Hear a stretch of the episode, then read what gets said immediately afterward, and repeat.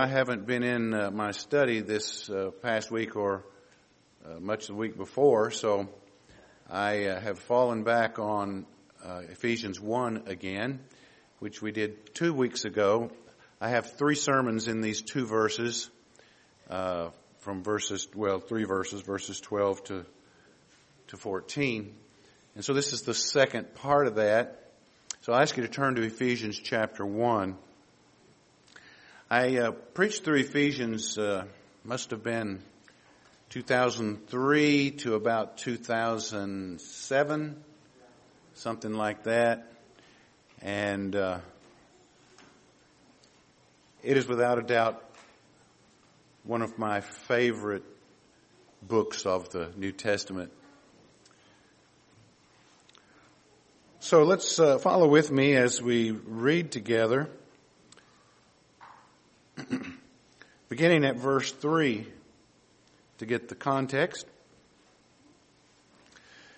Blessed be the God and Father of our Lord Jesus Christ, who has blessed us in Christ with every spiritual blessing in the heavenly places, even as he chose us in him before the foundation of the world, that we should be holy and blameless before him. In love, he predestined us for adoption through Jesus Christ according to the purpose of His will, to the praise of His glorious grace with which He has blessed us in the Beloved. In Him we have redemption through His blood, the forgiveness of our trespasses, according to the riches of His grace, which He lavished upon us in all wisdom and insight, making known to us the mystery of His will according to His purpose, which He set forth in Christ as a plan for the fullness of time to unite all things in Him, things in heaven and things on earth. In Him we have obtained an inheritance, having been predestined according to the purpose of Him who works all things according to the counsel of his will, so that we who were first to hope in Christ might be to the praise of his glory. In him you also, when you heard the word of truth, the gospel of your salvation, and believed in him, were sealed with the promised Holy Spirit, who is the guarantee of our inheritance until we acquire possession of it to the praise of his glory.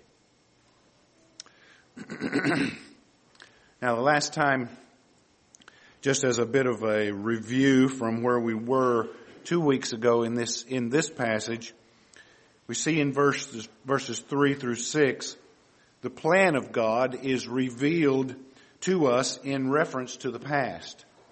God planned everything that would take place in time and eternity and that plan was put in place. We call it Uh, the decree of God.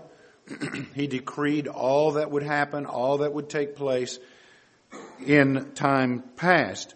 In verses 7 through 12, we see that we're dealing with the present. And in verses 13 and 14, we see the work of the Holy Spirit in reference to the future aspect of God's plan. I find it very comforting that God has in His omnipotence and in His omniscience and in His wisdom has planned out everything that will take place in time and eternity. Nothing is left to chance. We don't have to, to wonder if He will ever be out of control because He is never out of control. now we divided verses 11 and 12 into two parts under one heading, and the heading is the basis for our inheritance. we have an inheritance that is given to us by God. It cannot be destroyed. It cannot be thwarted. And so the basis of that inheritance comes in two aspects. There is the divine perspective and there is the human perspective. Now, we didn't get to the human perspective at all uh, last time, but we've looked at the inheritance itself, and we came to the conclusion that there are two possibilities that come to pass with the, the inheritance. One is that the inheritance is, as John 6 and 10 and 17 state, that the inheritance is that which is given to Christ by the Father. All of those people whom God chose from eternity past to be gifts to the Son are an inheritance to the Son. And He receives all of them. None will be lost. All will be given. And when they're given, they can never be lost from the Son. The other side of that, as we saw from 1 Peter 3 and uh, 1 and 1 Peter 1 and Titus chapter 3, Romans chapter 8, is that the inheritance is that which we receive from Christ, which we claim through the salvation that God has given to us in Christ Jesus. It is a salvation of eternal life and eternal blessings that come from heaven. They are all heavenly. None of them are earthly. They're all heavenly blessings. As we saw in the first part uh, in verse 3. now notice the fullness of the progression of our inheritance. Turn with me to 2 Corinthians chapter 3, if you would. 2 Corinthians 3, the apostle Paul speaks of this, of our inheritance as a, as an ongoing, step by step progression. Until it finally culminates in finality to glory. Watch what he says. We're going to look at two passages here. First, 2 Corinthians chapter 3 verse 18. And we all with unveiled face, beholding the glory of the Lord, are being transformed. Notice the verb tense. Are being. Present tense Right now, as we live and breathe on planet Earth as believers, we are being transformed into the same image as our Lord from one degree of glory to another. For this comes from the Lord who is the Spirit. It comes from the Holy Spirit. We're talking here about sanctification. Every believer receives the Holy Spirit when they're born again. The Holy Spirit then begins His work of transforming us into the image of Christ as we walk with God and as we live by faith, we're transformed from one image of glory to another. What does that look like? It looks like a life that is transformed from a life of sin and practice of sin to a life that is of righteousness and the practice of holiness. And that is glory. Now turn with me to 1 John chapter 3. so we're being transformed. That's the progression. Our inheritance is real. We have it now. It is a promise given to us by God. And he even says later on that the Holy Spirit within us is the guarantee of this. We progress, we transform from one state or image of glory to the next as we, as we love Christ and as we walk with Him. Now notice in 1 John chapter 3 verse 2, very familiar verse to all of us. Beloved, we are God's children now. I like that. It's not that we're going to be God's children. We are now God's children. Right now as we live and breathe. And what we will be has not yet appeared.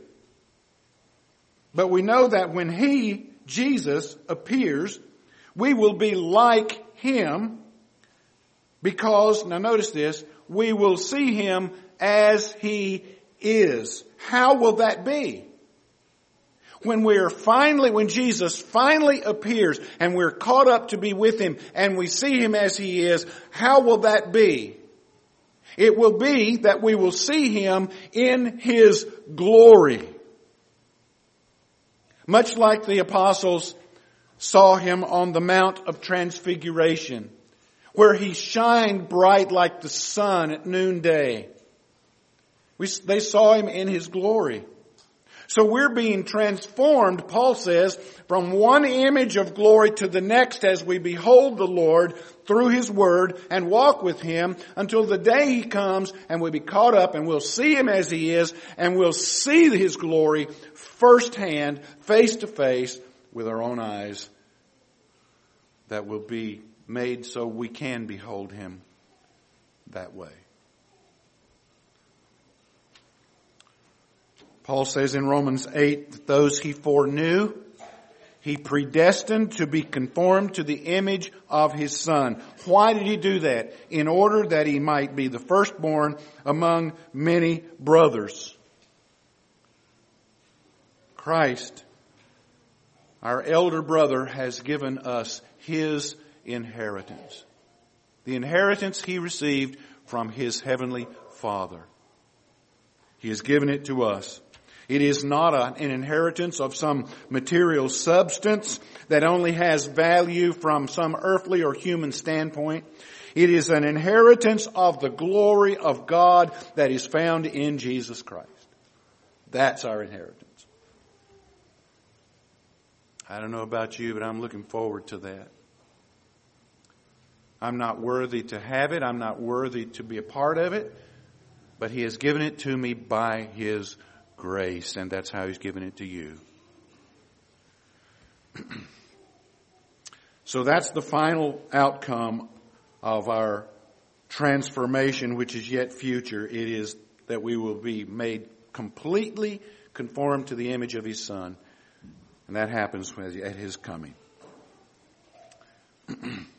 now we talked about, we asked the question, why did God make us the inheritance, an inheritance, and why did he give us these manifold blessings that we read about from verses 3 through 11 or 10?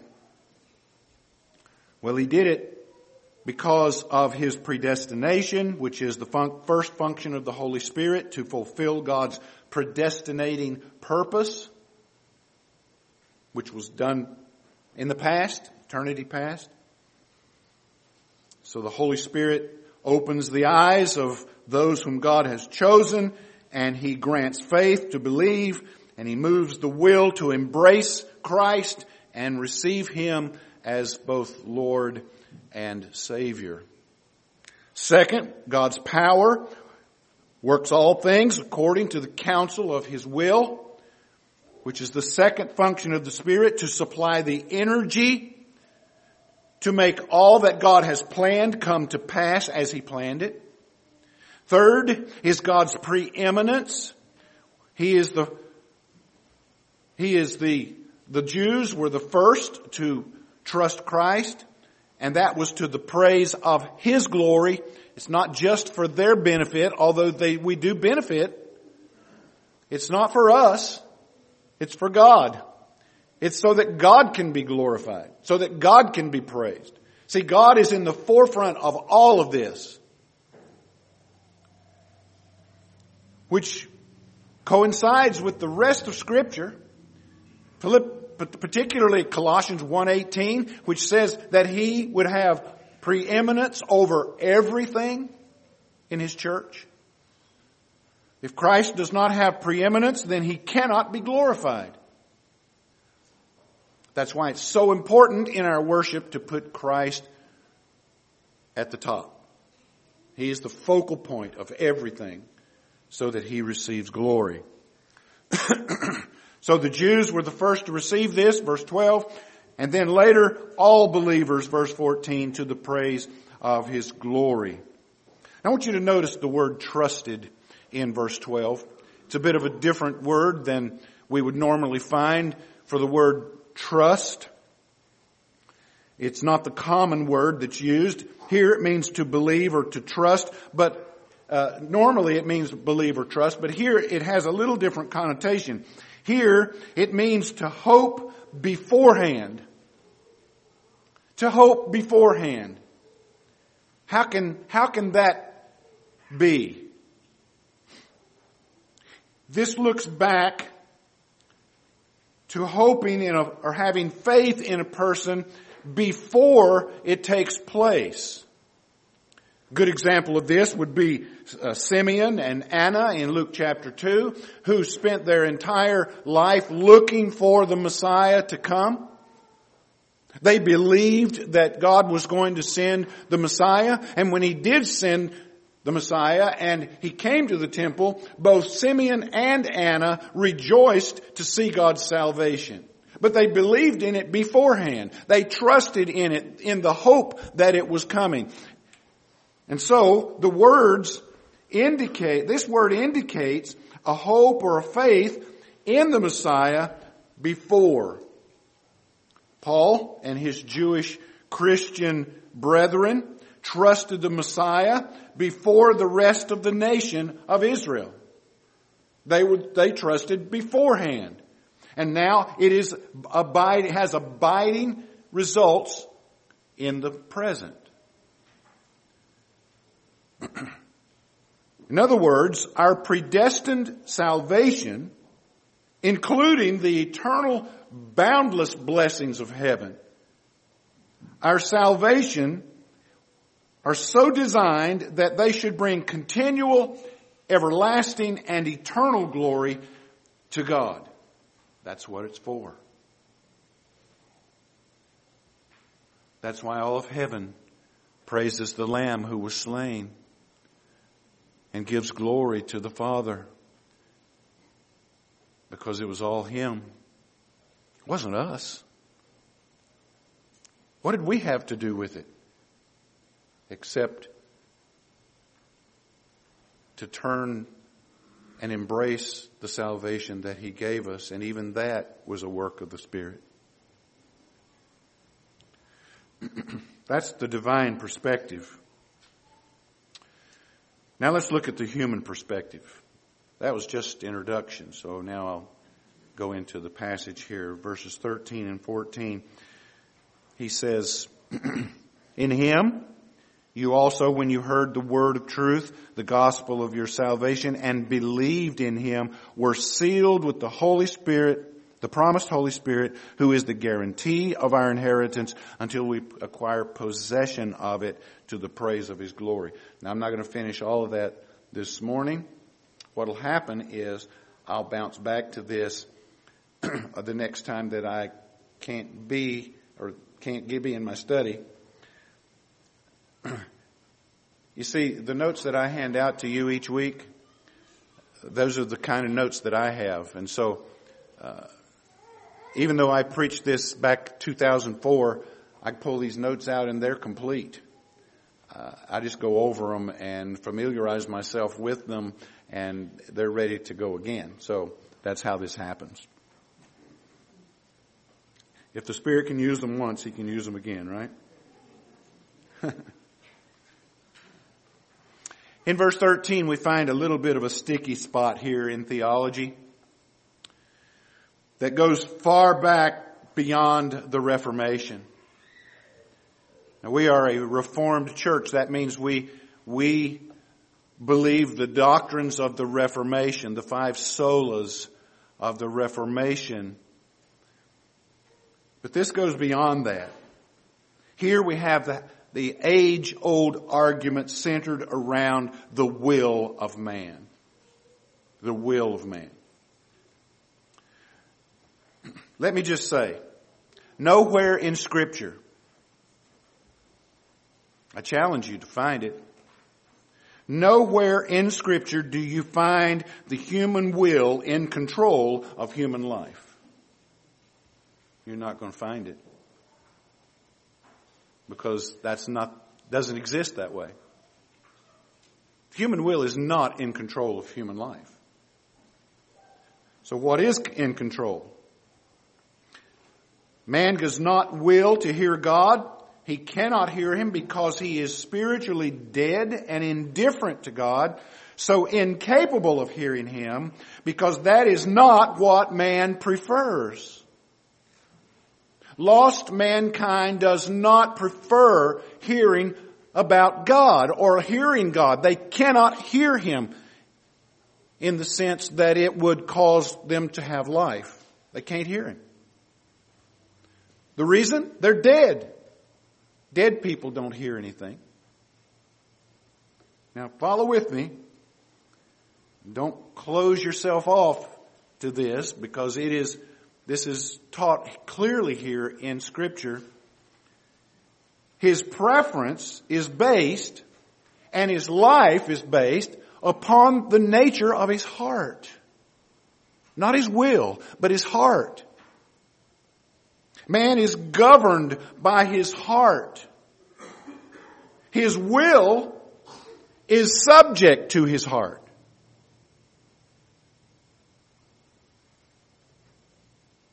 Listen to some scriptures. Matthew chapter 15, verse 8. This people honors me with their lips, but their what? Their heart is far from me. Mark chapter 7, verse 21.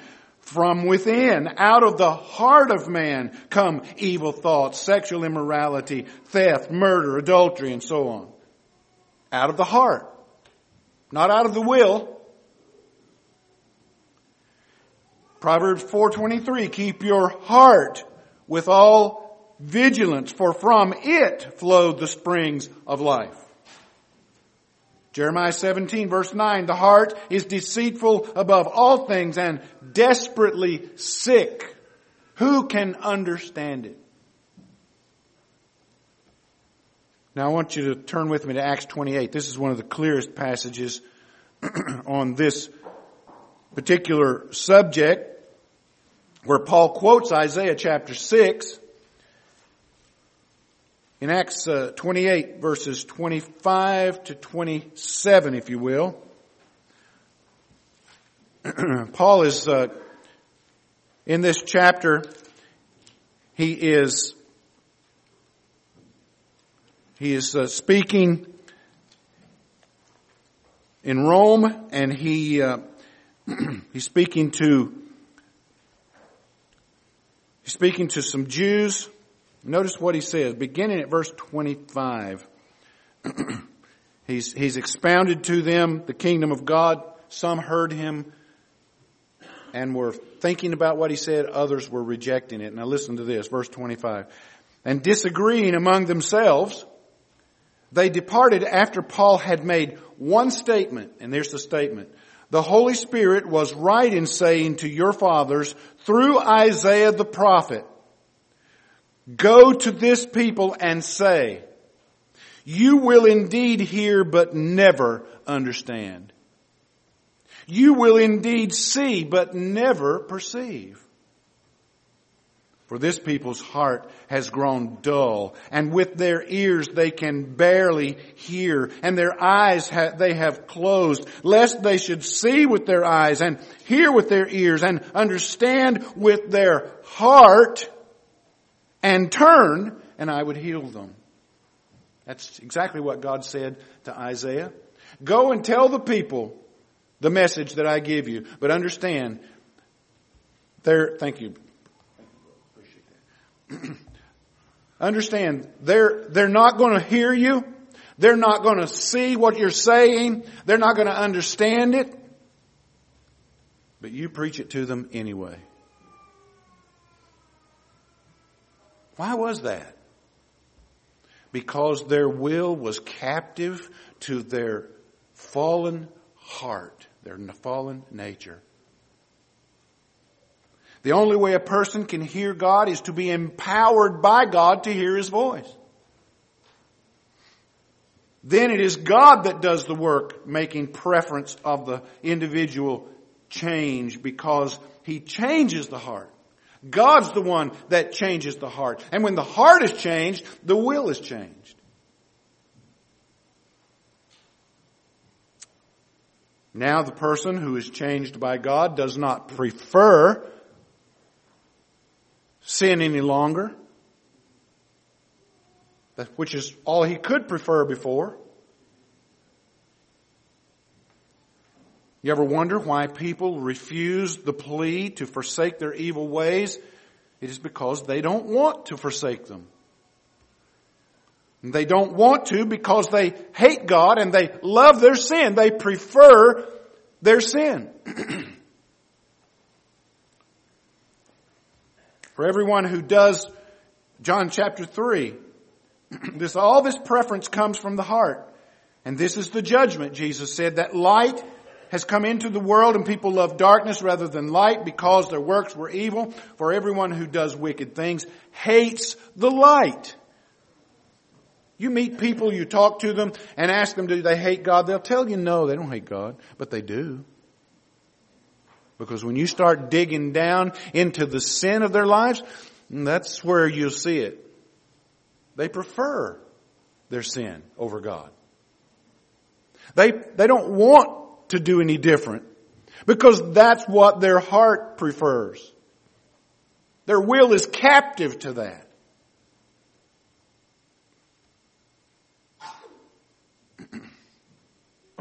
Jesus said to the sinful Pharisees, you are doing the works of your fa- that your father did. They said to him, we weren't born of sexual immorality. We have one father, even God. They claimed God as their father. Jesus said, if you were, if God were your father, you would love me.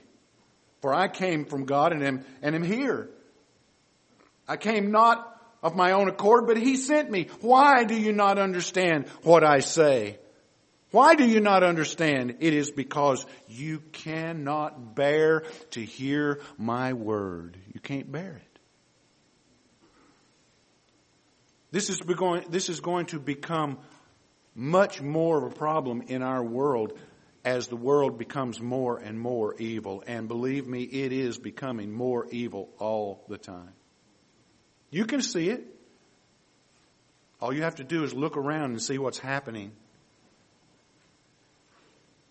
You are of your father, the devil, and it is, your will is to do your father's desires.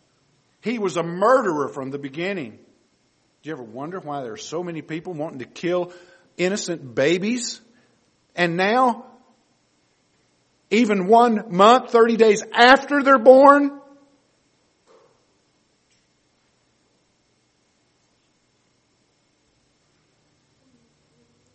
He does not stand for truth because there is no truth in him. He was a liar and the father of lies.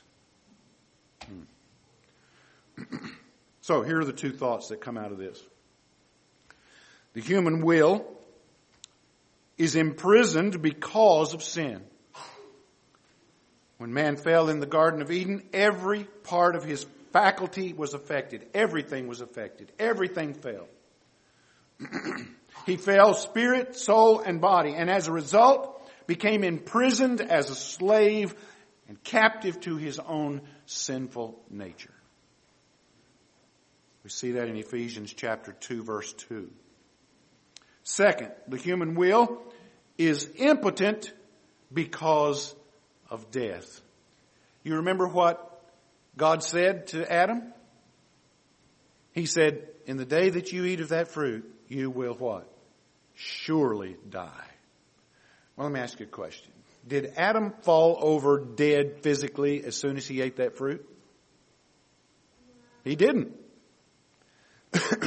he didn't fall over dead as soon as he ate that fruit, but he did die instantly, spiritually, when he ate that fruit. And everything changed. Everything changed. Now he knew he was naked. They both did. Now they run to hide in the garden, try to cover themselves because of the shame. Who was it? How did they get reinstated? How did they get re, how did they get brought back into fellowship with God? Was it because Adam realized what he had done and he just, and he went out crying, Oh God, where are you? Where are you? That's not what happened. God came looking for him. God found him. God clothed him. You see, it was all God. And it still is. The human will is impotent. It is dead. It has no ability spiritually. We're going to see that very clearly when we get to John chapter 6, which is one of the premier passages on, on that. As it is written, there is none righteous, no, not one. No one can come to me unless the Father who sent me draws him. your people will offer themselves freely on the day of your power in holy garments from the womb of the morning, the dew of your youth. It will be yours. In other words, God's people must be made willing and He, by an act of His own marvelous grace, makes them willing. I'm so glad for that because I was never willing. And neither were you. This is the beauty of preaching the gospel. Is that it doesn't have to be, it doesn't have to be preached uh, with eloquence. Doesn't have to be preached with eloquence or just the right words or with some kind of formula. It can be, it can come across in stammering tongue. It can come across disjointed. But God the Spirit uses it to open the hearts of people whose spirits are dead and bring them to life.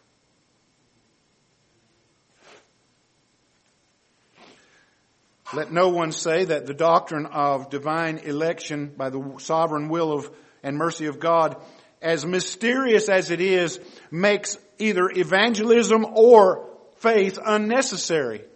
They are absolutely necessary. People are not saved unless the gospel is preached. People are not saved unless God imparts faith. And that comes through the preaching of the gospel. John Stott writes this, the preaching of the gospel is the very means that God has appointed by which he delivers from blindness and bondage those whom he chose in Christ before the foundation of the world, sets them free to believe in Jesus, and so causes his will to be done. God's will will be done. Nothing can thwart it. No circumstance, no temporal anomaly can cause it not to be done.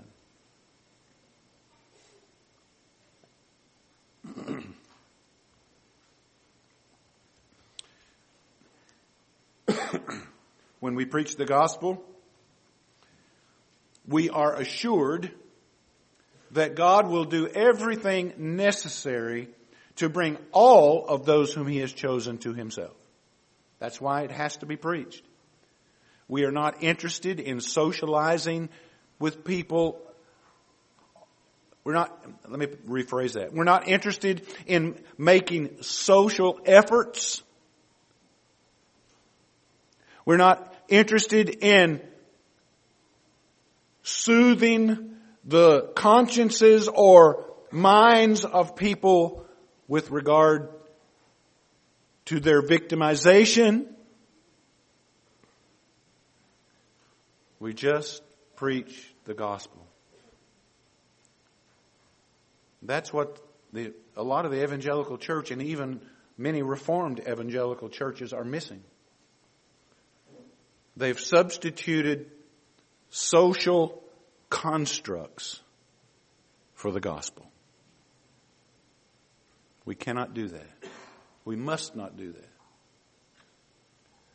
that.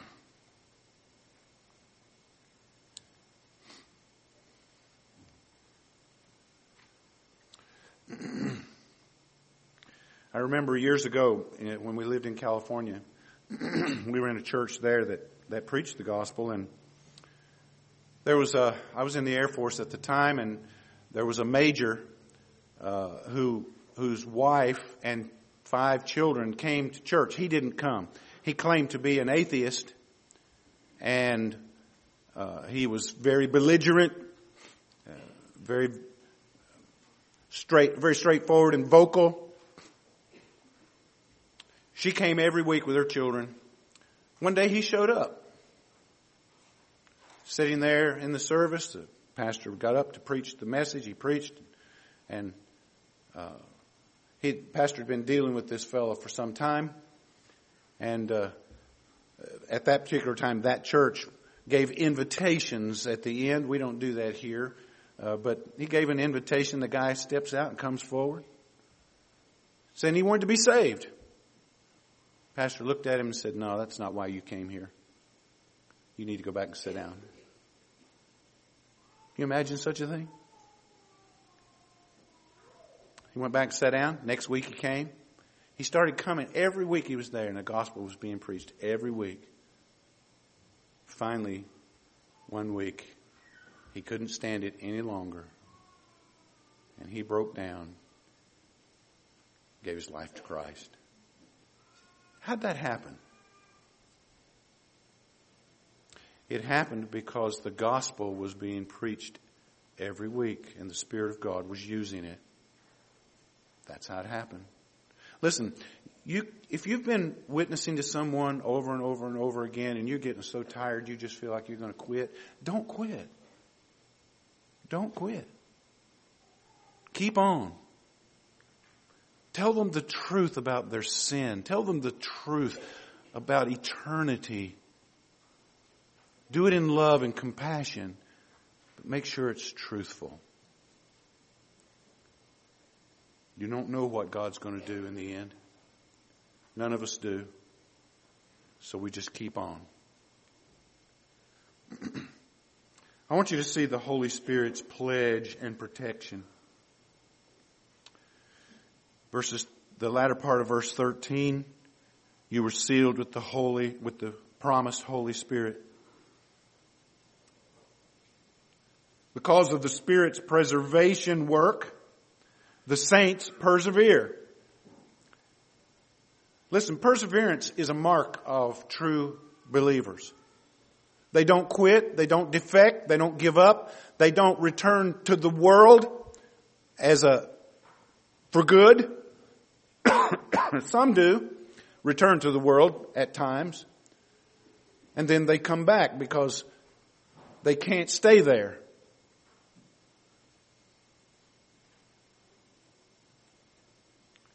the Father finishes His plan through the work of the Spirit. The Son finished His work on the cross and rose from the dead and ascended back to the Father.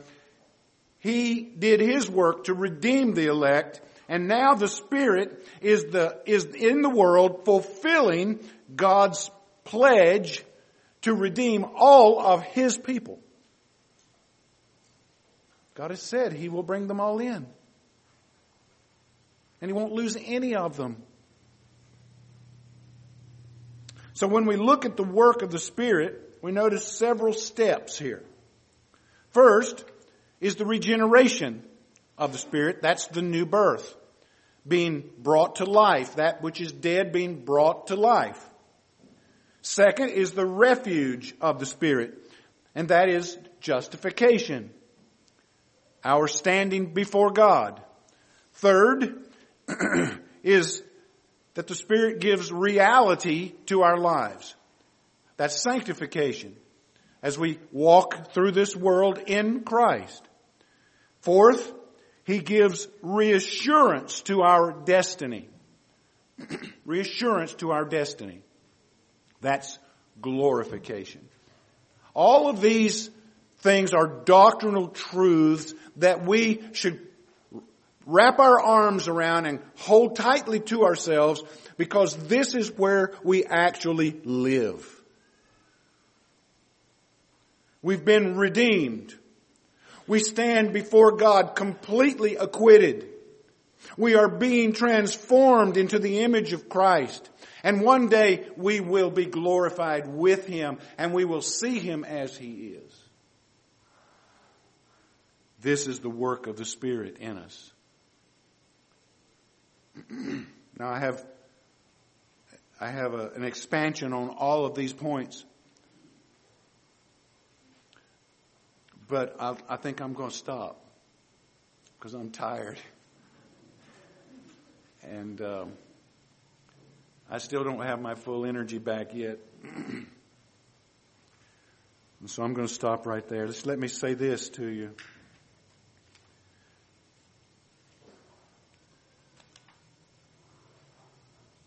That if you're a believer here this morning, and I know that many of you, most of you are, these things should cause your heart to burn within you. Like the two disciples on the Emmaus Road. Because these are precious, precious truths from heaven that relate to us as the people of God. And so, uh, for the next two weeks, uh, Paul, our missionary to Indonesia, will be here with his family. They will be, he will be preaching for the next two weeks. And next week, beginning at nine o'clock in, in FIT downstairs, Paul will be giving a report on the ministry uh, in Indonesia. He'll do that for two weeks in FIT. So FIT will stop after that, but for the next two weeks at nine o'clock downstairs, uh, Paul will be giving his mission presentation. And he'll be preaching for the next two weeks. So we, we look forward to that. Uh, it's been, how many years has it been since he's been here? Three? Three years. So we look forward to seeing him. I know you'll want to meet and greet and uh, get to know them as well. Many of you already do know them. uh, they were a vital part of this church even before they went to Indonesia. So, uh, so that's what's happening for the next uh, bit. Today, uh, we have uh, pictures taken today. So if you'd like to uh, have your photo, photo updated in the church directory, the online directory, Chase will be taking pictures after the service today out back. Out back. So just mosey around to the back of the building here and you can have your picture taken and uh, don't rush off. Fellowship together. Yes. Okay? There's sheets on that little table there to update the information in the directory. So if, if yours is not correct, you can correct it on a sheet there as well. If you are not in the directory and you'd like to be, get your picture taken, fill out a sheet, and we'll put you in the directory. Then you can go online, download the app, and put in uh, your code, and then it'll come to me, and I'll get a request that you want to join the directory and I'll approve it. And then you'll be able to access the directory at any time. It comes in real handy. Uh, if you like, if you want to go to somebody's house and you don't know where it's at, you can just click on their address and take you right there. And just so people know, not everybody gets that directory. Only us. Right. It is not a. It is not a public. No. It's not a public thing. Uh, that's why it has to come to me for approval. And it's only those that are in the directory that have access to it. All right. Good. Thank you, Sean. Appreciate that. Uh, any other any other uh, announcements I'm missing? Yes, Sharon.